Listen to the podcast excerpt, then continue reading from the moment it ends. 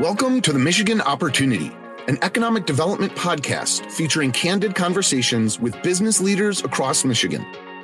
You'll hear firsthand accounts from Michigan business leaders and innovators about how the state is driving job growth and business investment, supporting a thriving entrepreneurial ecosystem, building vibrant communities, and helping to attract and retain one of the most diverse and significant workforces in the nation. Welcome to the Michigan Opportunity, brought to you by the Michigan Economic Development Corporation. Hello, my name is Ed Clemente, and I'm your host today for the show. And today we're very fortunate to have September Hargrove. She's the Vice President and Detroit Program Officer for JP Morgan Chase and Company. Did I get that all right, September? Yes, you did, Ed. And welcome very much for taking time out of your busy schedule. I know you've got a handful all the time when you're doing stuff, especially during COVID. You've been pretty busy. Uh, I wanted, but this is important for the state to hear the story of what JP Morgan Chase is doing.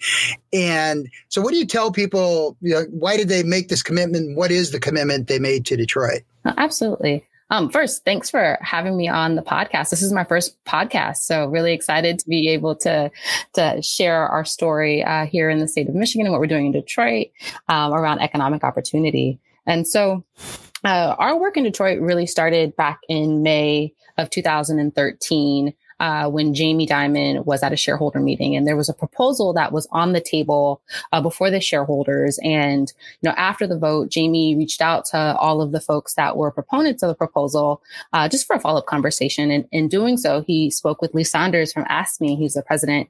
Um, and in that conversation, they talked about what was happening in Detroit post bankruptcy.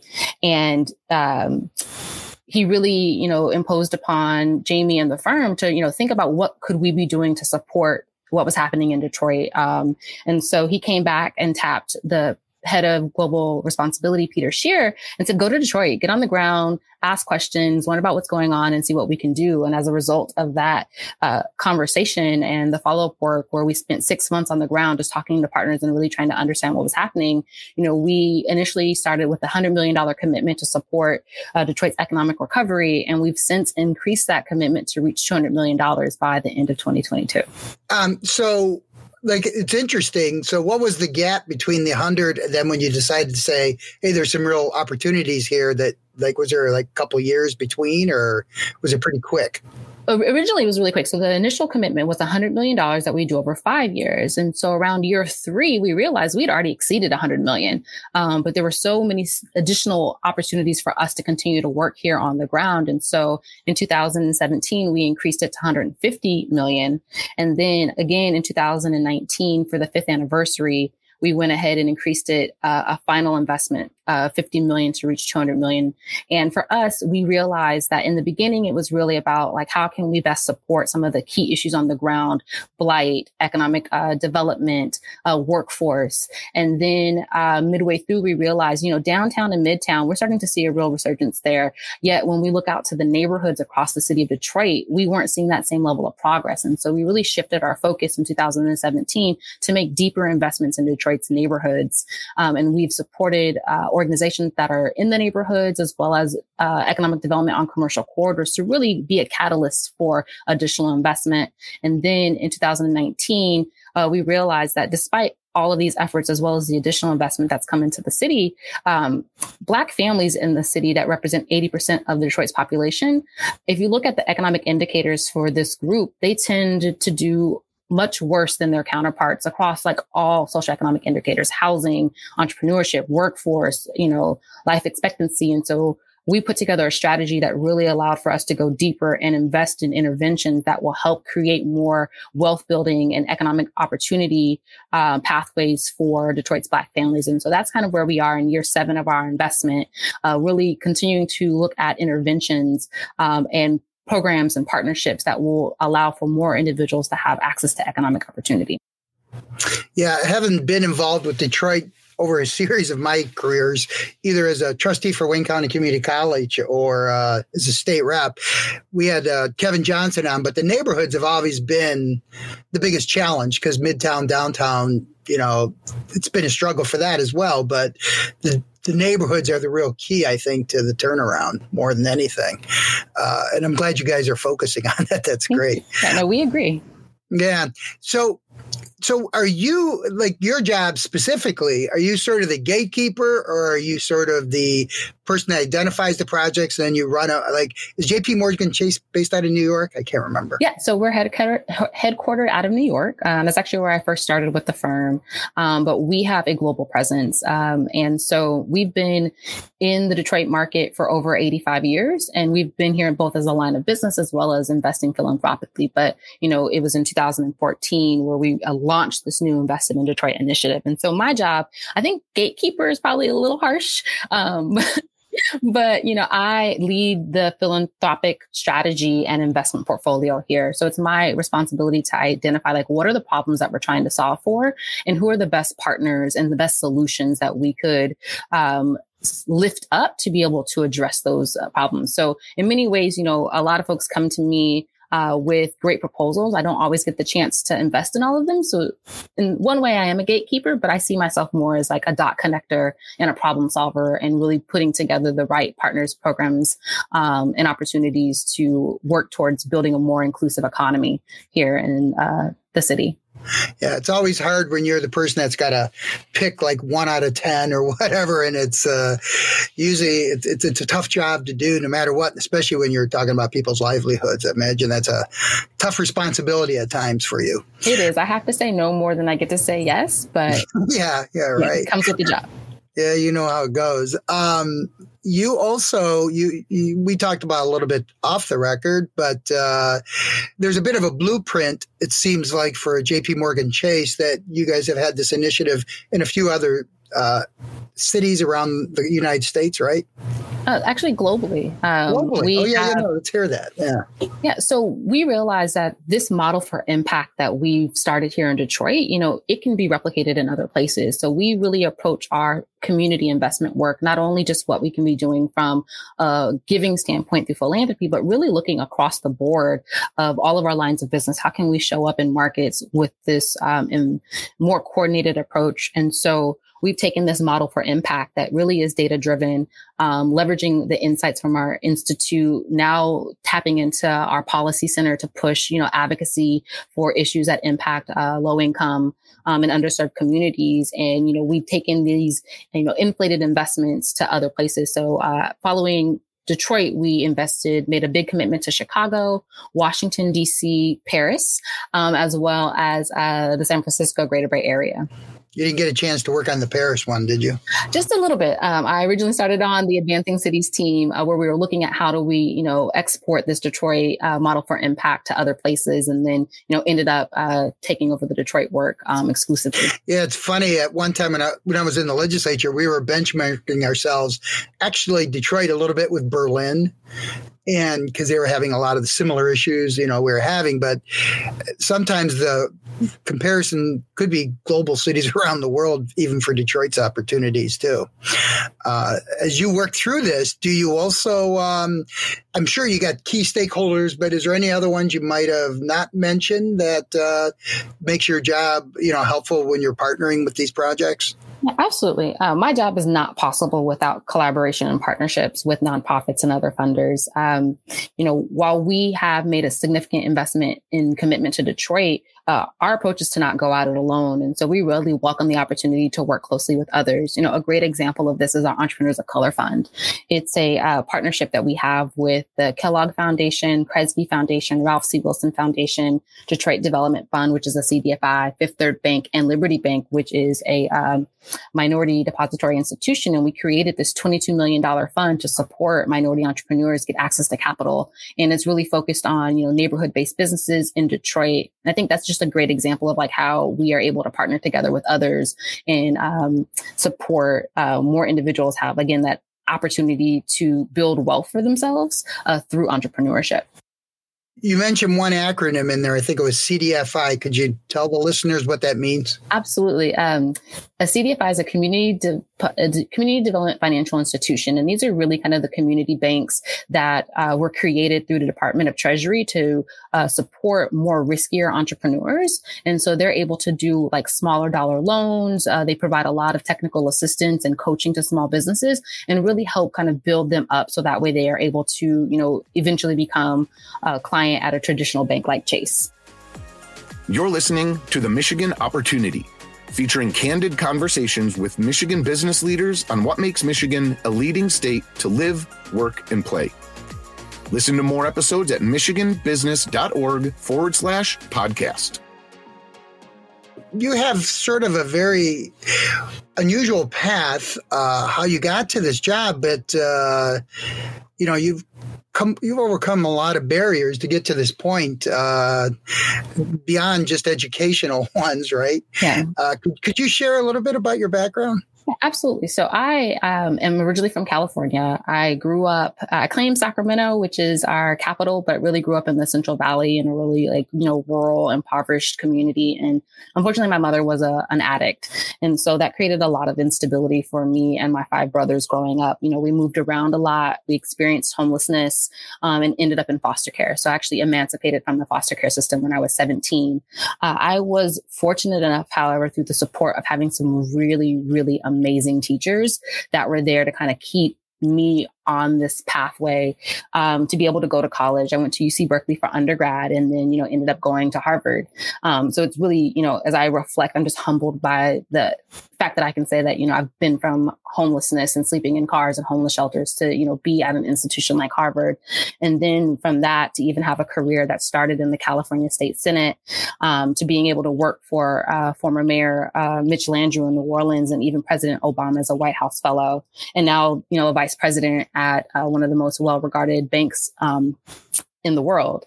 And I will say, like, what was always my motivation is that I wanted to ensure that other individuals, especially my brothers, that despite the circumstance we were born into, that that shouldn't limit what our opportunities could be. You know, I didn't want to be the exception. I want my experience to be, you know, more of a commonplace, like to be the rule that regardless of where you may start in this journey that you know if you have the desire and you have the resilience that you should be able to become whoever you want to be you know uh, you should take the opportunity if you like to give a shout out to any teacher you might have really helped you maybe when you were younger.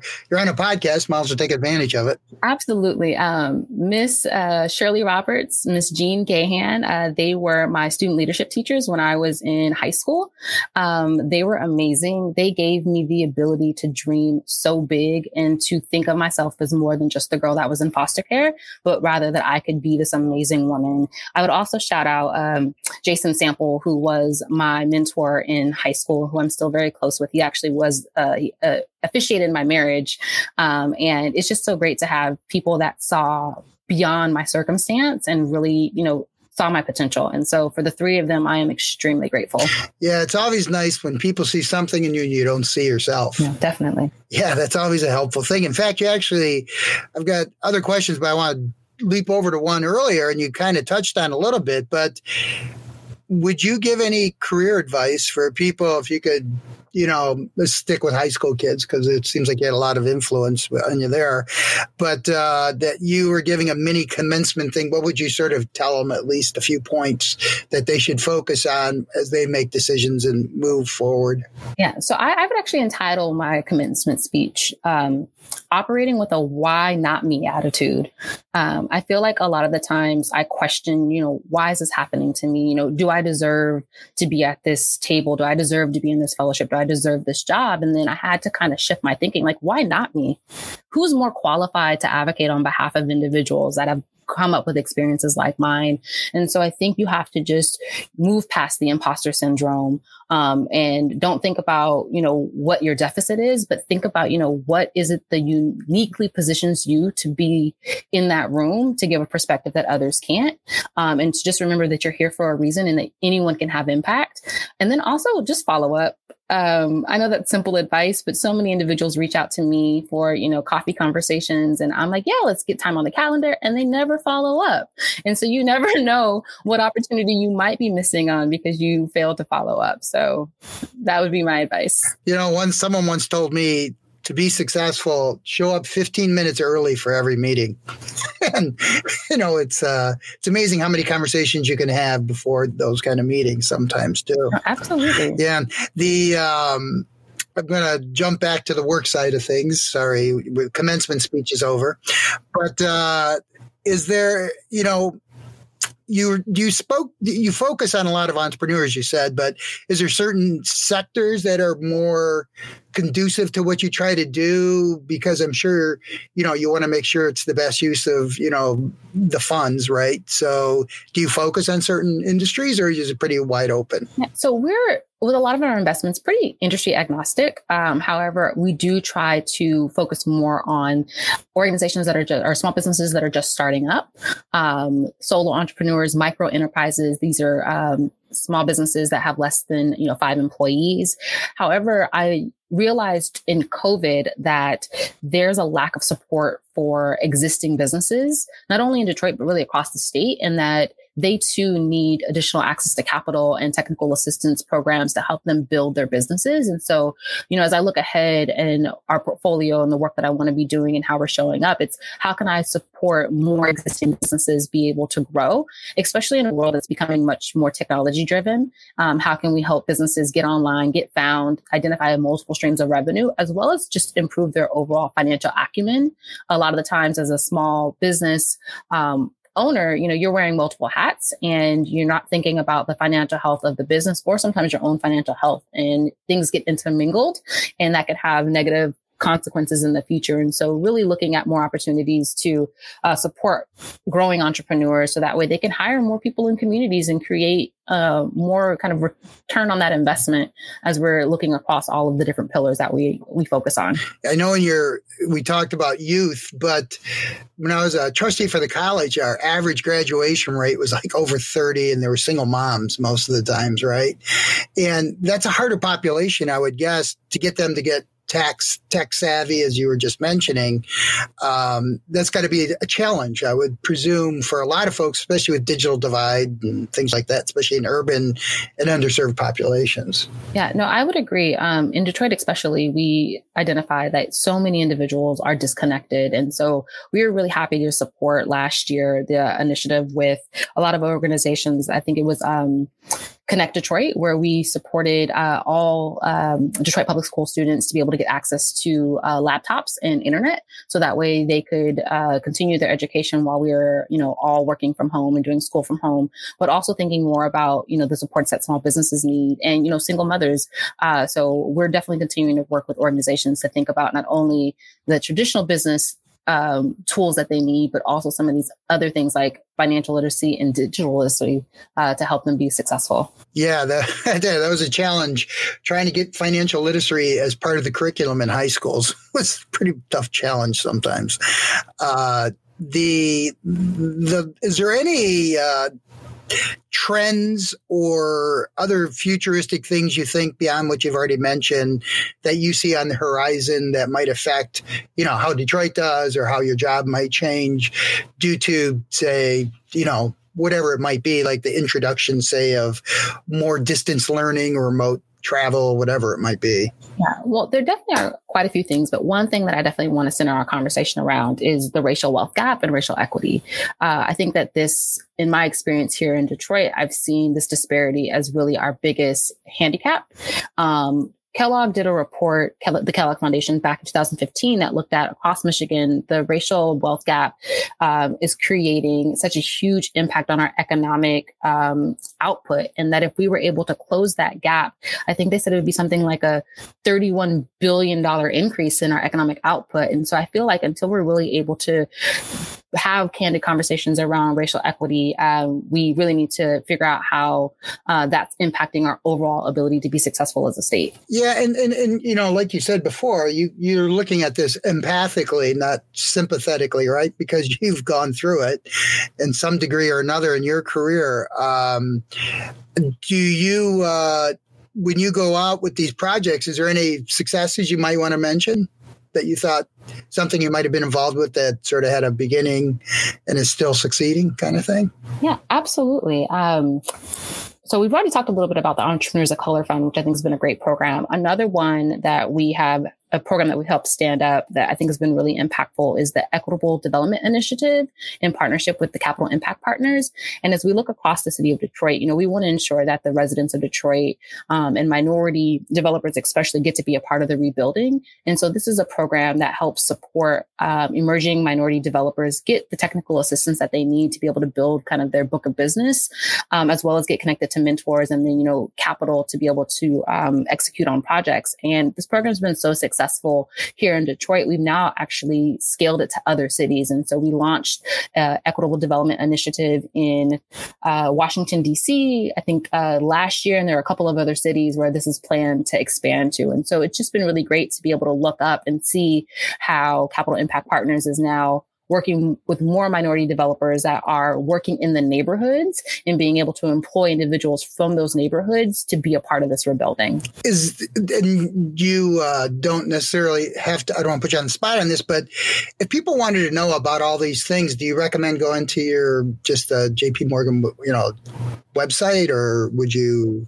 Yeah, how would you tell people if they heard this podcast what they yeah, would do? Yeah, so I would say, you know, Google J.P. Morgan Chase corporate responsibility, and then they'll take you to a page, and there's there's a whole Detroit um, kind of micro page within our corporate responsibility site.